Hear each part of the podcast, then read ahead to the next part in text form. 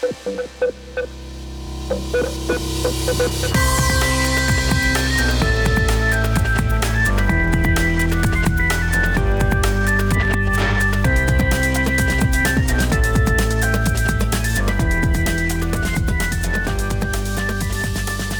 back to Burn the Haystack with Josh and Jesse. I'm Jesse, And I'm Josh. and this is a podcast all about saving the best and burning the rest. Sorry if my audio sounds a bit weird. I am recovering from a bit of a sickness, you might be able to hear. And I'm also in a very echoey room. We had to record on Zoom this week, funnily enough, even though we live in the same. I know, but well, I don't know. We just we couldn't figure out the right time and to stay on schedule. We thought, oh, we'll just do this one on Zoom, and hopefully we'll get back in a good schedule. So good to be here today. Yes, revival is in the air, Josh. I don't know if you heard. Oh yes. Well, I don't know. It's a bit old news now, but we wanted to do an episode. Yeah. To be fair, we have been talking about doing an episode on this for a little while, so we can pretend like we were onto it when it was relevant. yeah, yeah, yeah. We we actually I don't know. There's messages from us from like when it first started, but anyway, I've just been overseas and whatever, and we've both been busy and had to go away, so it's just been pushed back and pushed back. But anyway, um, I think it's better to talk about it. Better late than never, right? I would say that revival is always a relevant topic. Oh, okay. Yeah, nice. Yeah, I, I would agree. I would agree. In case you're unaware, today we're going to be talking about the As, As, Asbury revival, Asbury Yep. University revival. And yeah, I think there's lots of interesting questions that's brought up and lots of ideas. And I think, you know, just questions about, well, people are saying this is revival, people are saying it's not. What is it? Do we believe in it? I don't know. Is it a thing? I don't know if we necessarily have all the answers, but we've got some, I guess, some points to talk about that I think will be interesting. Where did you first hear about the Asbury revival? Do Facebook. you remember? Yeah. Oh yeah. Yeah, I, I, it was while I think I was getting ready to go to Empower, I think, our ministers' meetings. So I remember that's what was on my mind, those meetings coming up. And I remember just scrolling through my Facebook and seeing this article, just like something is happening at Asbury University. And I was just like, what? And I like took a, I just took a quick, quick glimpse into it. I didn't read the whole thing. It was just about this, like, oh, they had a chapel service and it's still going like a day later. And I'm like, oh, that's pretty cool. Good on them. And then did not pay attention to it for like a few days. And then I looked again and it had snowballed. Yeah. what about you? I think it was Instagram. I just it was either Instagram or TikTok, and I was so confused at first because I'd never heard of Asbury University before. Actually, initially I thought it had something to do with Cory Asbury, the Bethel Same. singer. Yeah. Same. Same. Yeah. I was like, is this a trend to do with one of his songs or something like that? And then obviously, yeah, quickly found out that had nothing to do with him whatsoever, and that this is some university in Kentucky. And I I watched I, I actually ended up watching the sermon that started it all, and I was just struck by how I don't want to say pedestrian, but like just how conventional it was, or just how conventional it all started. Like it wasn't a big event with you know millions of people or thousands of people or whatever. It was you know what you would probably expect to see in any college campus, Christian college campus on a in a chapel service. You know, I've been hmm. part of those many times. You've been part of those many times. You still Many. are at school, and then to see what happened out of it was just yeah, it was very unexpected and very surreal. Yeah, I, I, like it. Was, it's even even in researching like for this episode, it's been really hard to put the pieces together because it just doesn't mm. it doesn't seem to add up when you're looking at it all from a distance, I guess. And that's what to me is so intriguing about the whole thing. And so yeah, I don't know. It's been really interesting to look look look into it and try and dig a bit deeper. But even in doing that, I still don't feel like I get it. You know, in a way, like Yeah. that, maybe that's the point. So, as far as I can tell, it sort of happened as just a random end of service kind of singing session that just kind of snowballed out of nowhere. What what's your take on on that? Let's start at the beginning. There's a great article that I laid laid eyes on and read through from Christianity Today um, about the whole thing, and it kind of lays out. I mean, there's lots of different perspectives on, on, I guess, the whole thing and how it exactly started. But I really liked the way Christianity Today wrote it out. They got an article called "No Celebrities Except Jesus: How Asbury Protected the Revival," and it's a really great read. I would really encourage anyone to read it if you're interested. But also, just like, especially, there's some interesting points about how the campus, I guess, steward stewarded the the revival. The speaker, let me just get his name. I'm probably going to pronounce it wrong. Zach Meerkreebs. Meerkreebs. I don't know. Yep. I haven't. yeah, he was preaching from on February 8.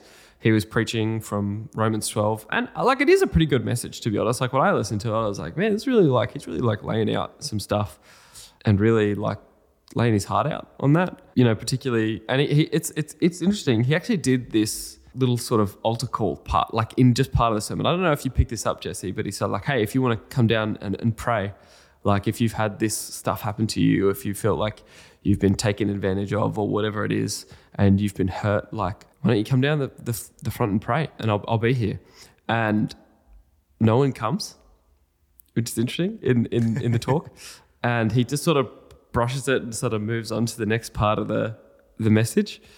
And which I think, sorry, is yeah. quite like all the preachers in the room are like, yeah, yeah, I get you, man. That's you know, I feel you in that oh. in that moment. You know, when you do the altar call and nobody nobody comes, you're just like, oh, okay, all right, cool. Yeah, yeah. Just like he on. handled it. He handled it well. It was kind of only like as I watched it, really like looked. I was just like, is that is he expecting expecting that? Anyway, and in this article, it actually has this part which says no one came forward at the end of the service though, and Meerkreebs was convinced he quote totally whiffed it, and he texted mm. his wife and said, "Latest stinker, I'll be home soon." Oh.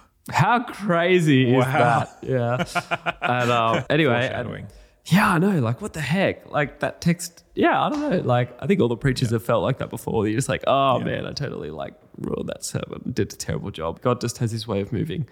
Yeah, and then a few people stayed behind to pray. And it was interesting watching. There's like a really cool little documentary that someone made about it. it hasn't got that many views, but I think it needs more. It's a pretty good one. Anyway, and uh, yeah, apparently they like one of the guys they interviewed. He's one of the people who stayed behind to to pray.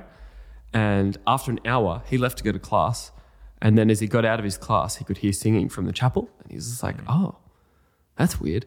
And he went back up and he said, like, it was surreal. Like, the peace, like, there was a something in the room, like, unexplainable. And apparently, he and a few of his friends immediately left, sprinting around the campus, bursting into classrooms with the announcement revival is happening. yeah. It's very it's very American. well, it is. I mean, this is a Wesleyan university and a Wesleyan right. revival is like a thing. Like yes, that, that's they're, true. they're taught as part of the culture to keep your eyes open for revival, which I think is a really cool thing. And so I guess for that, and there's like a history of revivals on the campus too. I don't know if you've read about that, Jesse, but like no. they've, they've actually had multiple revivals on their campus in the past. Okay, no, I yeah. wasn't aware of that. This obviously was something that was unexpected for everybody, even those people who accept that revival is a part of it, which is definitely not part of my cultural heritage, even though maybe it should be. Um, in February 1905, during a blizzard, a prayer meeting in the men's dormitory spilled out to the rest of the campus and the whole town.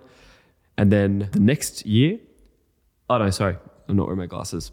a few years later, February 1908, revival broke out while someone prayed in chapel, and the revival lasted two weeks. Wow. Then it happened again. Look, just to summarize, it happened again in February 1921.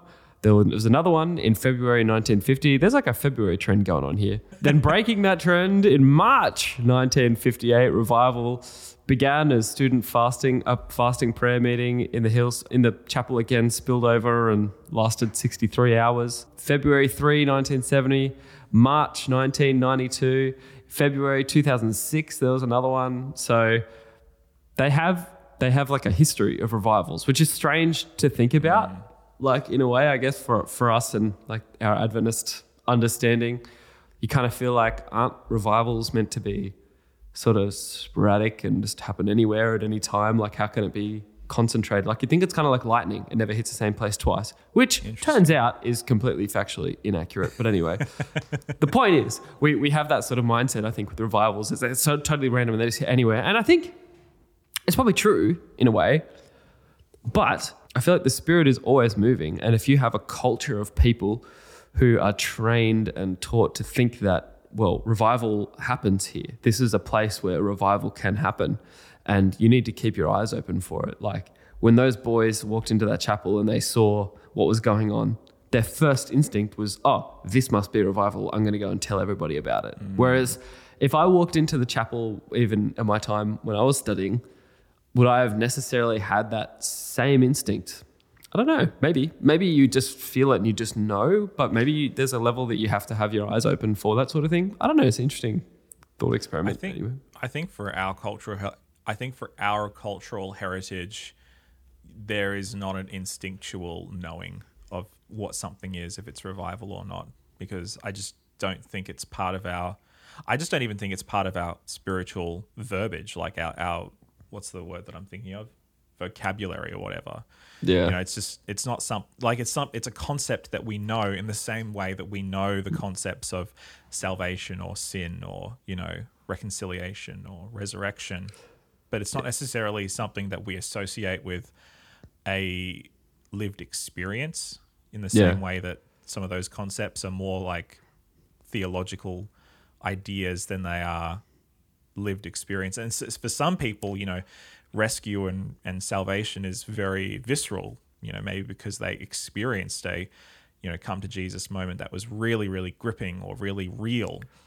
But I think for mm. many Adventists, we relegate revival to the the dictionary or to the theological textbook where you know we think okay this is where all the the spiritual stuff belongs but it's not necessarily a lived mm. concept Yeah, well, I think I, I don't know. I think it is. Like I think I've heard the words thrown around a bit in our church, like particularly amongst pastors, maybe not like not as much like members or just everyday sort of members. I think it's probably a thing we know about, but it's maybe so rare and so removed from a general lived experience. Like you don't even I don't know if people necessarily expect to see it in their life. yeah i think you're right i think i have yeah i've heard it from pastors a lot but i think you're right i haven't heard it amongst our membership the thing that i've kind of always scratched my head about is i when i hear a pastor talk about revival from the pulpit i don't often really connect what they're actually trying to say or what they're actually wanting.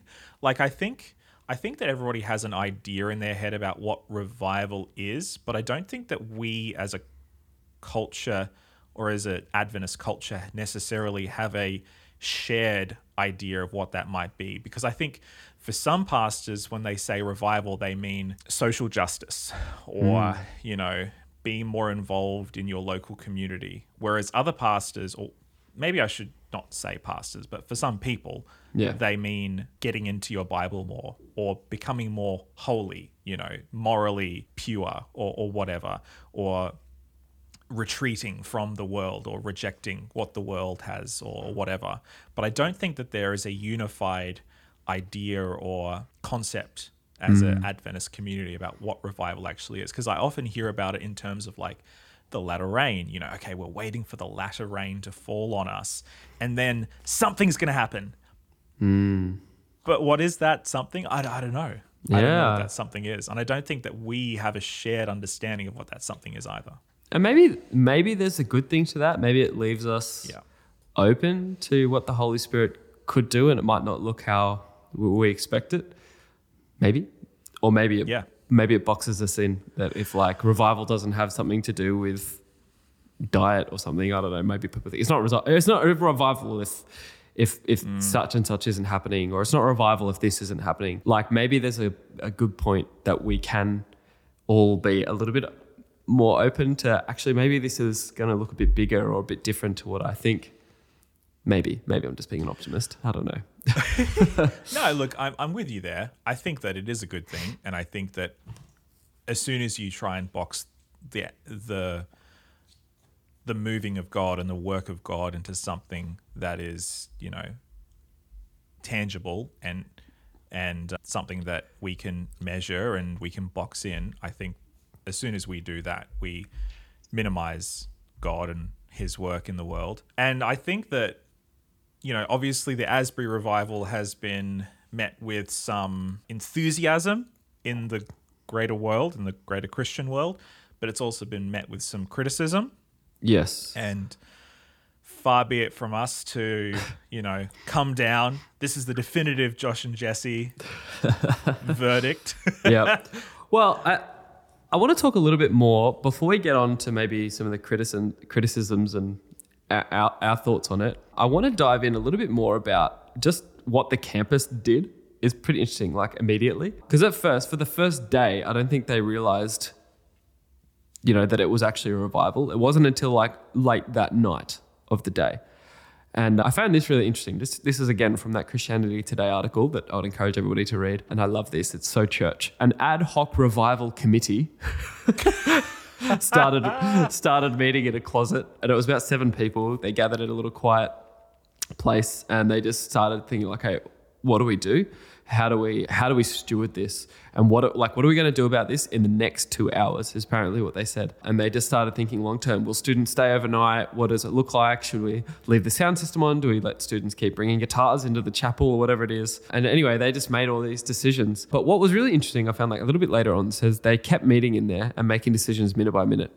Did they want to put screens up for the lyrics of the worship songs no, because that might slow down revival. Should ministers who spoke, oh, actually, that's not the reason, that, it doesn't actually say the reason why. I'm just assuming that's the reason why. Sorry. It just says no. Should ministers who spoke on stage introduce themselves? No. Should they put up signs asking people not to live stream?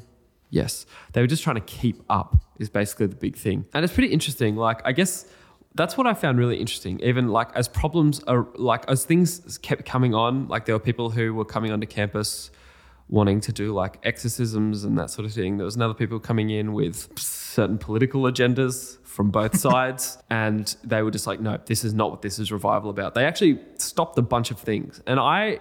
Again, if you want more details, read through it. It's pretty interesting. But I just think that was really interesting. Just the fact that the campus had a mindset of just like, how do we manage this? But also how do we continue the Spirit of God moving through this in the way that we perceive Him to be doing it? And even if theologically some of us might, you know, have issues with is that revival or whatever. For them, that what they thought, you know, this is something happening. And they don't actually call it a revival even on their website. They just call it the Asbury Spirit outpouring, which is interesting. interesting.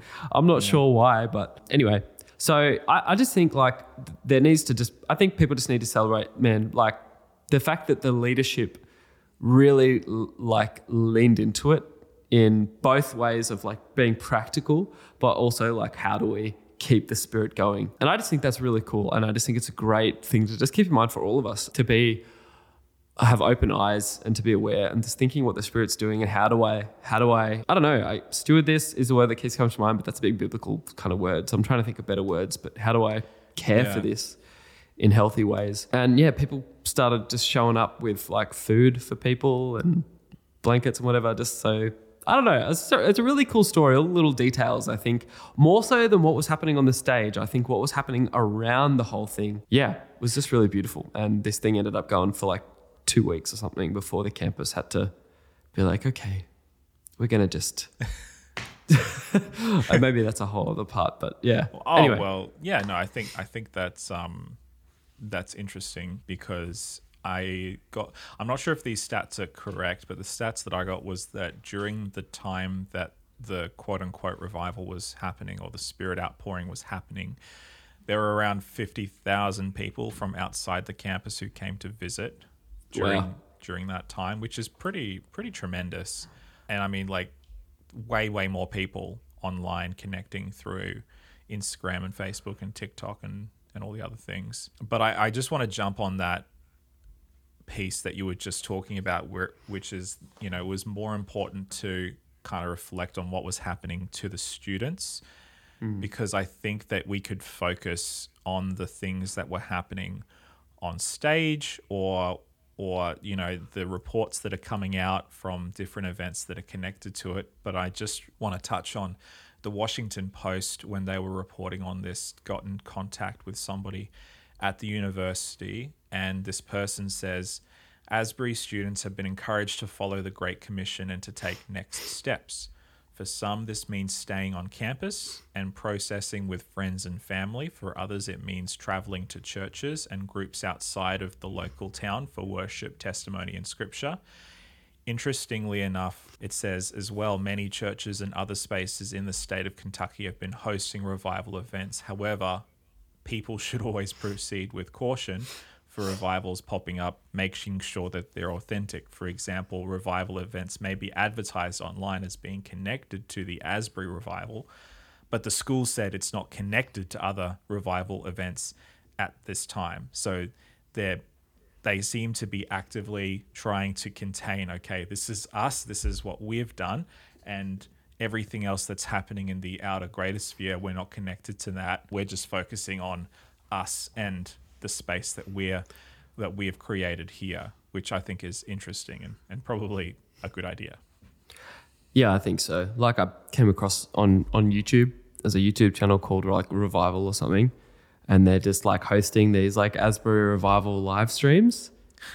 but it's like kind of bogus because like it's over and they're still hosting it and wanting donations for running the live stream, whatever. And I'm like, ah, it's like It's dodgy. little, it's a little cringe, yeah. Yeah, it is. Like they're trying, they're they're profiting off.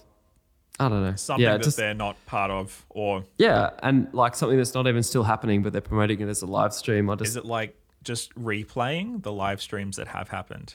yeah, it is. Ugh, yuck. Yeah, yeah, yeah. And I'm like, ah, so I can see like there's a lot, lot of logistics, and I think some people had a go at the university for quote unquote ending the revival, Right. but like, I don't know, like two weeks is pretty awesome. Like I don't, and And this is not a big this is not a big university as far as I can tell. It's a pretty small place. Yeah, and to be the town is pretty small too, and there were logistical problems for the actual town that were happening. Yeah. Like it was putting a lot of pressure on a lot of people, and like you know, like there are a lot of volunteers, and like at the end of the day, like they they need to bring education to people too, and that was getting hindered because of all these randoms coming on campus all the time. So, like, Not I, to and I mention the security issues. Like, you know, you have all these people come in and you want to assume that their intentions are good, but you know, you're also opening yourself up for all sorts of potential issues. Yeah, and they didn't necessarily end it. They just said like it's now for it's only if you're under 25 can you come in or that kind of thing. Like they just put some limits on it, and it, I don't know. Yeah. I don't know what it's like now, but it's just the fact that I don't know. I think I think like when I look at it, I think the university did a great job with it. Personally, I mean, I'm, I wasn't there, but just from what I'm reading online from reports, I was just like really encouraged to see how they how they did that, and I think maybe something we can all take note of. I, I just wanted to touch on the actual content of the the revival for a moment because there's a lot that the revival could have been, and we've already Yep. kind of covered some of that ground a little bit. But I just want to also, I guess, commend the university for their and the organizers, quote unquote, even though to say organizers kind of just makes me laugh a little bit. Maybe the committee or, or whoever was kind of Yeah, in yeah. charge of curating what happened and what didn't happen. Many of the revivals that have happened in history that I, you know, the thing that I often refer to as the Wesleyan revivals and the, you know, the Great Awakenings that happened in 18th and 19th century America. A lot of those were fueled by social change. In fact, I was doing some reading, and some historians, and I don't know how true this is, attribute some of these Wesleyan revivals to preventing the same sort of things that happened in France during the French Revolution from happening in the UK because of the way that there was a great shift of humanism and atheism during the French Revolution and you know the the conflict between the Catholic hierarchy, the Catholic, royals contributed to that sort of air of of of conflict and animosity. And a lot of that same stuff apparently was happening in the UK at the time. But the great awakenings that happened at that time refocused people's attention not away from the social issues that were happening, but actually helped to curb some of the really unhealthy things that were happening in the working class at the time, such as you know overuse of drinking and and violence and, and things like that, and refocus people's attentions on social causes like helping the poor and and feeding the hungry and, and giving you know homes for the homeless and all that sort of stuff. And so there was a lot of that sort of potential to happen in the Asbury revival of turning people's attentions towards social issues. And I'm a little bit hesitant to say whether I think it's a good thing or a bad thing that that didn't happen. But the reality is, there were, I guess, two very strong political ends of the spectrum pushing for their agenda to happen. You know, we're, we're in Kentucky, you know, that's uh, the heart of the South and very probably spiritually and politically conservative region. And I have no idea about the political affiliations of this particular university, nor do I have any idea about the people who are the administrators or the students. But we can make certain assumptions, probably educated guesses about where they might lean politically based on where they are. But it seems like they didn't want to embrace that political side of things. And yet there was a lot of, I guess, controversy about whether they were going to make it political, whether they were not going to make it political, were they going to go on the left, were they going to go on the right. And they seem to be very like, okay, we're not going to do that at all. This is Yeah. going to be spiritual. Yeah, well, I mean, I mean, we talked about it a couple episodes, but I'm pretty sick of everything becoming political. So I was stoked that this didn't become anything Yeah. political in a way. You know what I mean? Like, I, I don't know. Like, I think that's why I think they did well because people showed up with that stuff and they stopped it. And yeah, I don't know. I, I- I've seen sort of like your like what you're, I guess, mentioning. uh, I guess about the the feeling that some have that this should have led to maybe particular actions. There is, I, I saw a tweet getting shared around a lot. I don't know if you, I'll just say the name, I don't care. But John Pav, Pavlovitz. Oh, Pavlovitz? the author? Yeah, I've read his book, The Bigger Table. Well, Oh, cool. I think he's got another book out now. It's, it was good. Anyway, anyway, but he had this tweet that started getting shared around a lot, and uh, which is funny because it actually says it only has like 384 retweets. But I think a lot of people screenshotted it and shared it around in other like platforms that didn't get. But anyway, I saw a bunch of. I, the reason I say this is because I saw a bunch of like Adventists that I follow like sharing this tweet. Um, it says Christians, do you want to see real quote unquote revival? Stop singing, start emulating Jesus. Get out of the church building and go and feed the hungry, heal the sick, care for the poor, welcome the immigrant, love the least. It takes no effort to sing. Singing helps no one. Go and love. It's spicy. I, I hadn't heard that, but that, yeah, that's very Yeah. spicy. it is it is spicy. And at first I was just like, oh wow, yeah, maybe he's right. Like we should, you know, yeah, it should have read, led to people helping others and real love. And the more I've thought about it, I'll I don't know, I'll just be frank. Like I just think like that sort of thinking and like again, like I appreciate I appreciate John, like the stuff that he writes and whatever. Like I don't I I can see where he's coming from and what he's saying. And maybe he didn't like maybe he didn't like mean it like this but i think singing is meaningful. Like i think worshiping god actually does bring change. The evidence is like i guess anecdotal as far as just like the, the change that this revival i'm going to keep calling it a revival i don't care um, just so we all know what we're talking about that but there was this one interview i watched with this girl and she was saying that like the people like she has her like least favorite people on campus sort of thing. Like it's a small campus like under a thousand people so it's not like massive. And she has her oh, everybody you know you're always going to have mm. like people you get along with less. Mm. And somehow that whole week those were the people she was spending the most time with through that whole revival. And as she looked across the room it was all like the different social groups or people who had like a, you know seemed to be like enemies socially.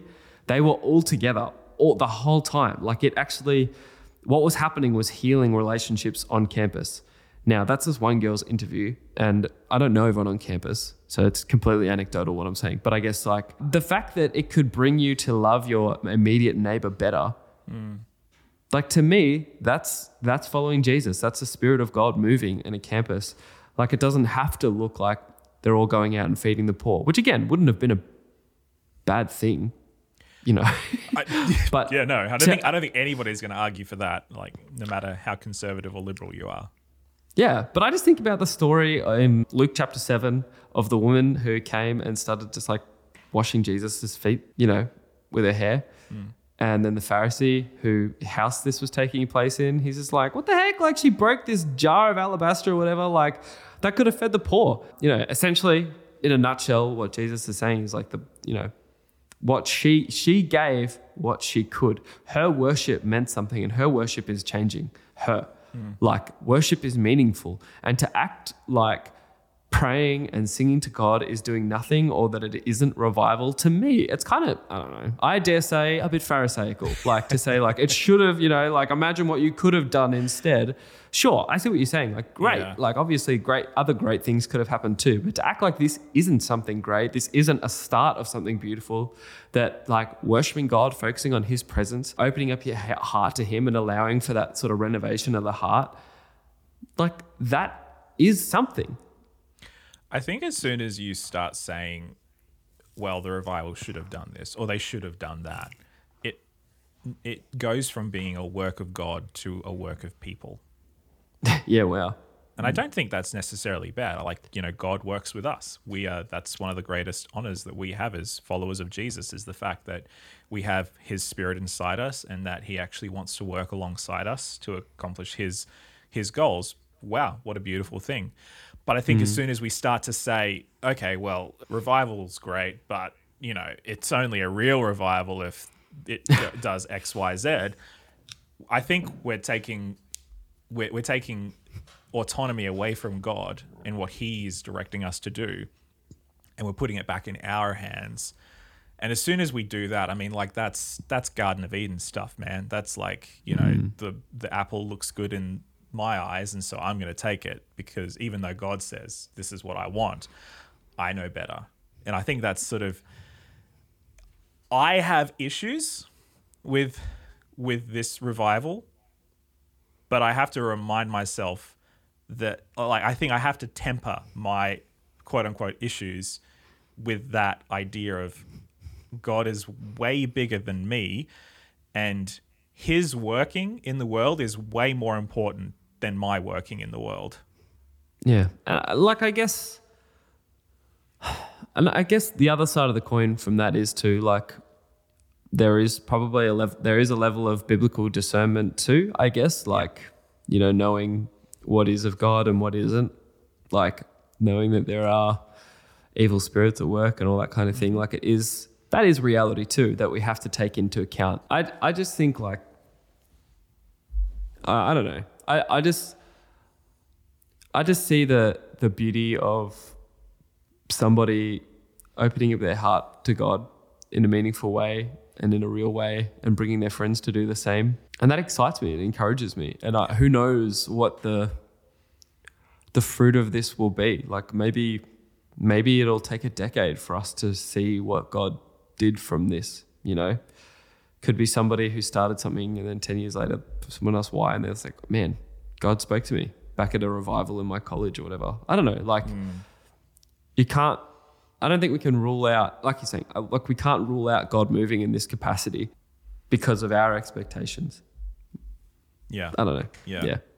Okay, so look, I to take a little bit of a detour and to go back to the days of Charles Wesley and George Whitefield and John Wesley. So these revivals, eh, there are two. There are two comparisons that I draw between this and history. There's the Wesleyan revivals, and then there's the Millerite revivals, which I don't know if you can call it a revival, but I'm just going to call it a revival because Yeah. I can. This is this is my podcast as well. So the Wesleyan revivals did a number of things. The first thing that they did was and I think is is of note is that John Wesley and all of the people that were, you know, part of that revival, they preached predominantly to non-Christians. So there's one thing. Okay. And I'm not saying that as a criticism of the Asbury revival, but I'm just saying, you know, one of the things that I think is the reason why the, the Wesleyan revivals were so impactful was because you had this saddleback preacher, you know, going on his horse, traveling around the country over hill and dale, preaching to predominantly non Christian people. And in fact, Yeehaw. yeehaw. And in Yeah. fact, do you want to do you want to start a horseback ministry with me, bro? We'll just get a couple of horses, sounds go up the east coast of Australia with our little cowboy hats. We're Like, oh mate, g'day, here to talk to you about Jesus on the horse. And if you don't like it, I bet I can gallop faster than you can run. No, no, no. I said, sounds fantastic. yeah, Pe- pe- perfect. I don't know how. people- people would come just for the show alone, and then bam, you hit them with salvation in Christ, and before you know it, Especially if we can get some of those really cool, uh, like bedazzled cowboy, like you know they wear the cool like black and silver, like I don't know what you call it, things, outfits. the history books actually tell us that John Wesley himself traveled more than four thousand miles on horseback, and he actually preached. How many? How many sermons do you reckon he preached, Josh? Like. You're you're a minister. You've preached a couple of sermons in your time. How many do you reckon that John Wesley preached in his lifetime? How long was this? You said four thousand miles. Yeah, How how how long? Like the period of time, or is this in his life? Uh, in his, whole entire life? life. Far out. Look, at least twelve. I'm gonna get. Uh, Yeah, I mean, you're technically maybe correct. maybe 20 yeah yeah look I, I don't know well he's probably doing it like every day right Sure. like for maybe. oh, i don't know yeah maybe like Give me a number. oh i don't know i'm gonna say 5000 Try forty thousand. Whoa what a dude Yeah. Oh, actually, sorry, that's sorry. of- Uh, that's kind of wrong. He traveled more than four thousand miles annually, and preached around forty thousand sermons in his lifetime. So he he traveled Wow. a lot. This dude. for uh, all the australians out there 6437.37 kilometers Crazy, crazy. per year that's like that's a lot Yeah, it is a lot. Not to mention that around the time of his death, his followers in, in England, he had 294 preachers, 71,668 members in his church, 19 missionaries, and in the US, that was 198 preachers and 43,265 members. Very specific statistics.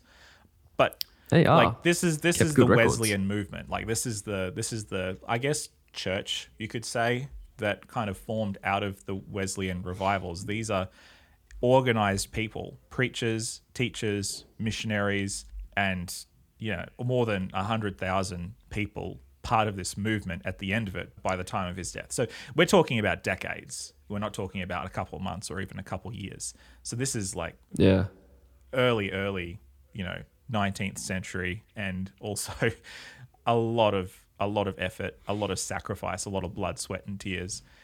And I'm not saying, oh, well, look, the Asbury revival hasn't achieved all that, so they must not be real. Yeah. What I am saying, though, is that revivals like the one that happened in the, the Great Awakening and the Second Great Awakening as well in the US and the UK, they produced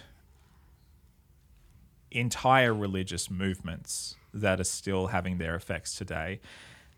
And when I think of those, and when I think of the Millerite movement in around the same time or just after, they also produced a multitude of different movements as well. And I know that in the past couple of decades, we've seen different figures, different movements.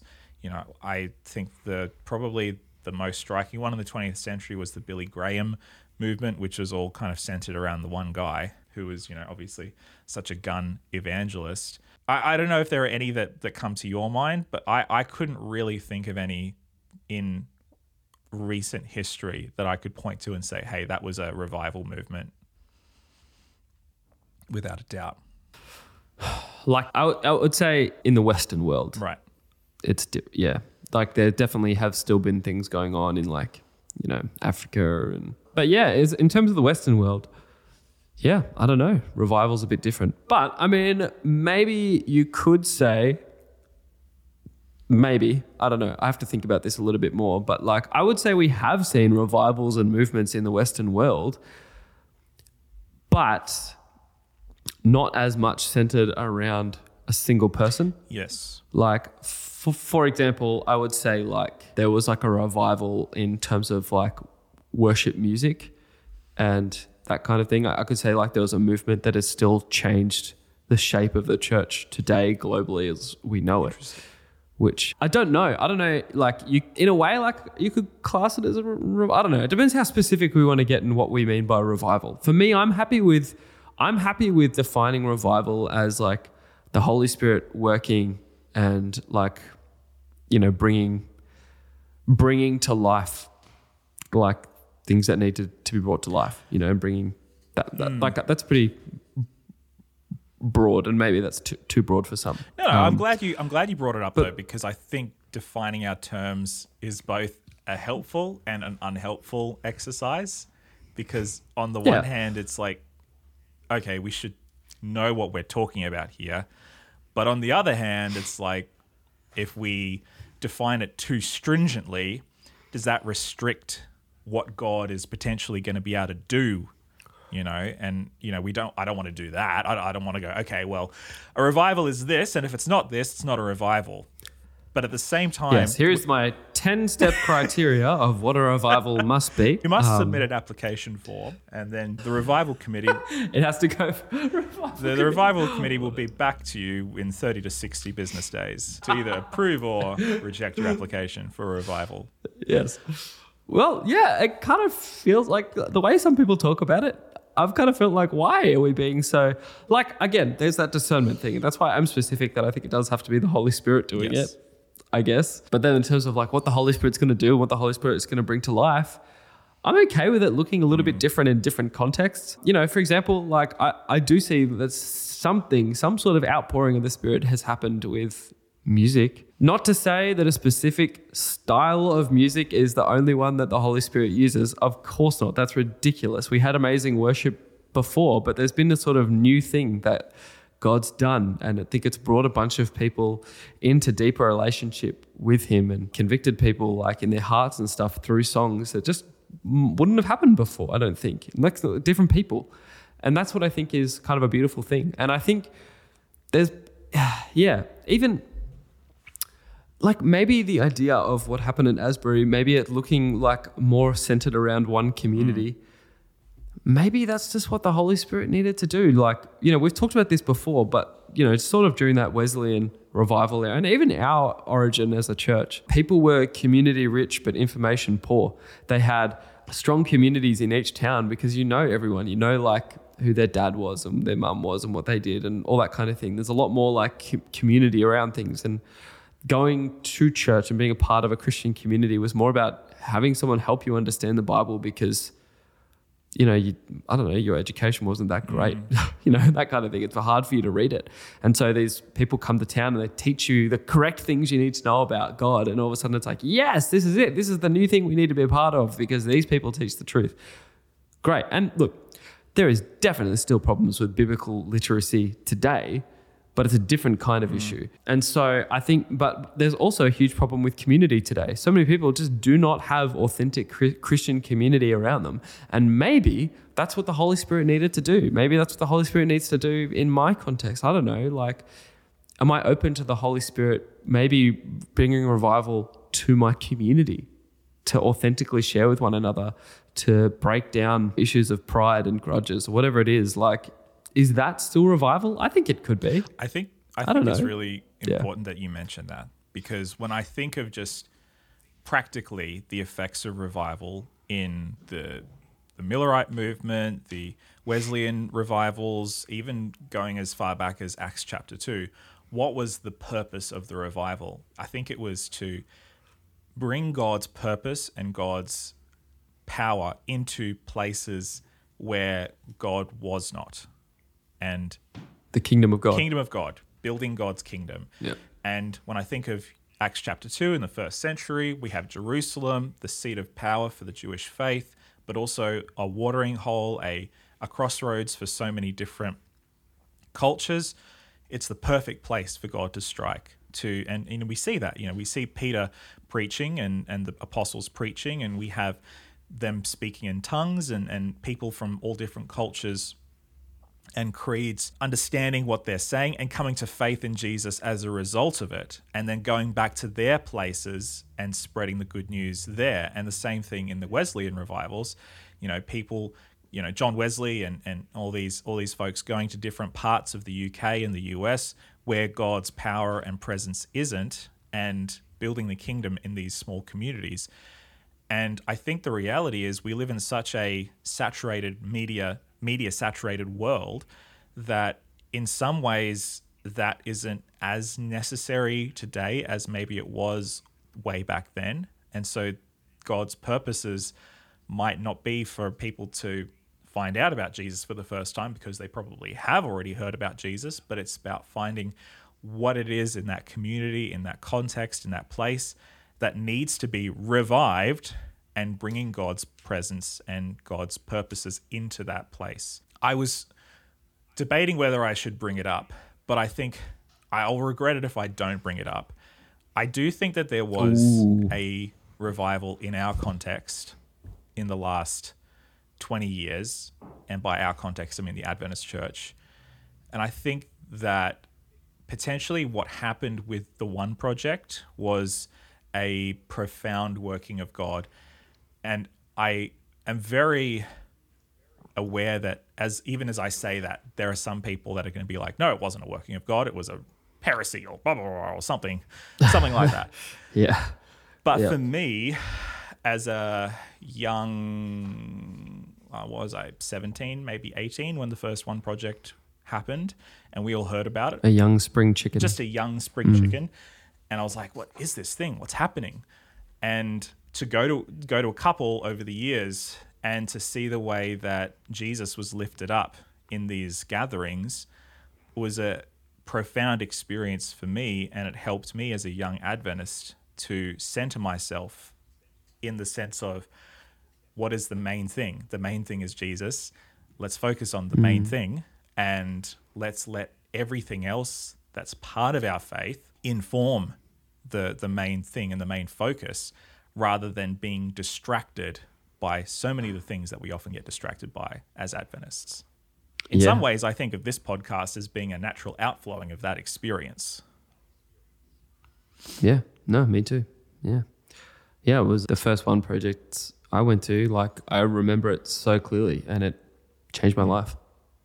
Like, seriously, it was, it was, it was exactly what I needed. And I think God used it so much. And yeah, still helping to, I guess, yeah, what I learned there is still helping me to undo unhelpful things I had picked up and pick up pick up helpful things. Help me to center my life, center my faith around Jesus, and yeah, my beliefs, and yeah.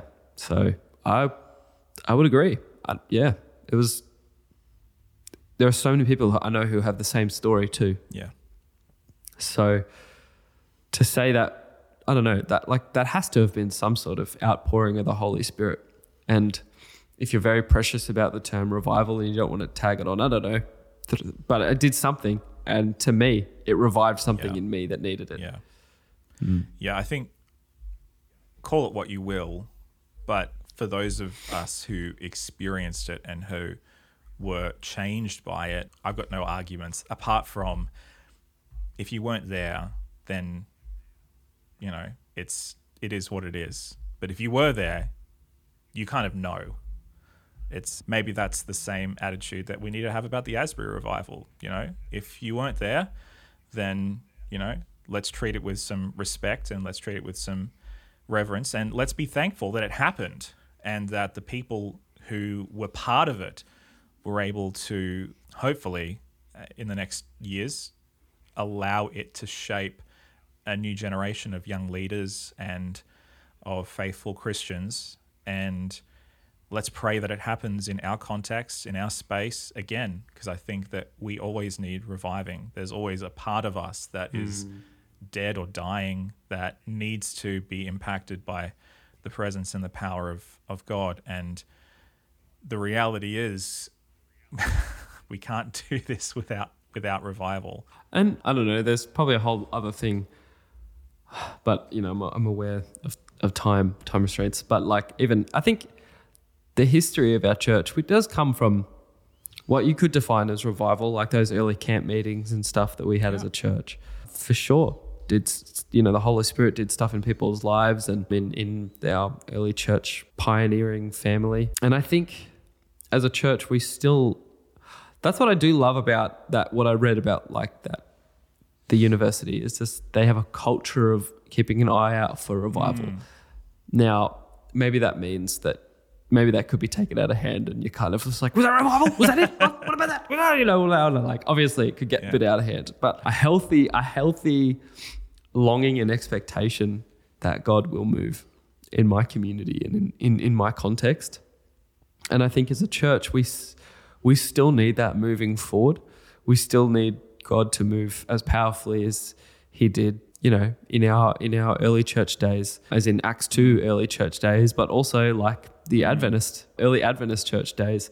And I'm not saying that in saying we need to go back and do exactly what we did back then, but obviously they had a spirit of expecting God to do stuff. And if I can carry on in the future about, well, I want that same expectation that that same God, that same Holy Spirit can and will move in my context now. Imagine what that could do. And maybe it'll look a bit different because it's a very different time and space and they're very different communities. But it's the same god and it's the same we're all still people. We still need god and we still need to encounter him. Anyway i guess that's what i'm what i'm thinking. I'm like how can i learn what can i learn from this? What can i what can i learn from revivals we have had in our church context and look if any of our listeners have heard about more adventist revivals i'd be interested Definitely. to hear about them you know tell us your story, what you've heard, what you've seen, things we might have missed. But anything else to add before we? I don't know how we're doing for time. I lost track of time. Yeah, but. we're almost there. But I look. The only thing I would add is that the exciting thing and also the scary thing is in what you just said. You know, the way that God shows up in history has never been the same way twice. Like it's always been different depending on the context and the people that are involved. And I think that should excite us and it should be something that we are always looking for and never downplaying where God can mm. move and what God can do because I think if if we have maybe that same attitude that the Wesleyan un- university students have of maybe there's a revival here maybe there's a revival there who knows where God could strike that could open us up to all sorts of really, really exciting moves of God. And if we close ourselves off to that, you know, because oh, it's easy to say, I think, okay, we've got our stuff as Adventists and they've got their stuff, and we're just going to stick to our stuff and they can stick to their stuff, and we'll just leave it at that. I think if we do that, we miss out, and, and we will miss out if, if we are not open to where God can move. But I think, yeah, let's let's be open to it let's be guided by scripture and let's be authentic in our in our community. That's all I'd have to say. I hope that God moves this week, next week, next month, who knows, but the reality is it's God's deal, it's God's choice and we just need to be open and receptive. A good word. A good word, Jesse. Thank you, Pastor. Great.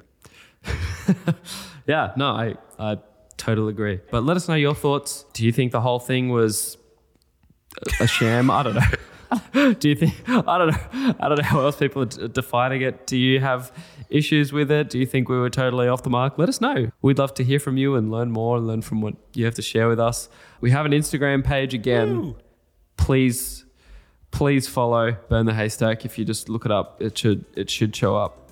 There's no one pretending to be us yet. anyway, anyway uh, but yeah, hey, jump in um, and just yeah, we'd love to we'd love to hear from you guys. So um, thanks for listening. Um, that that is all. Stay beautiful. That is Josh and Jesse out.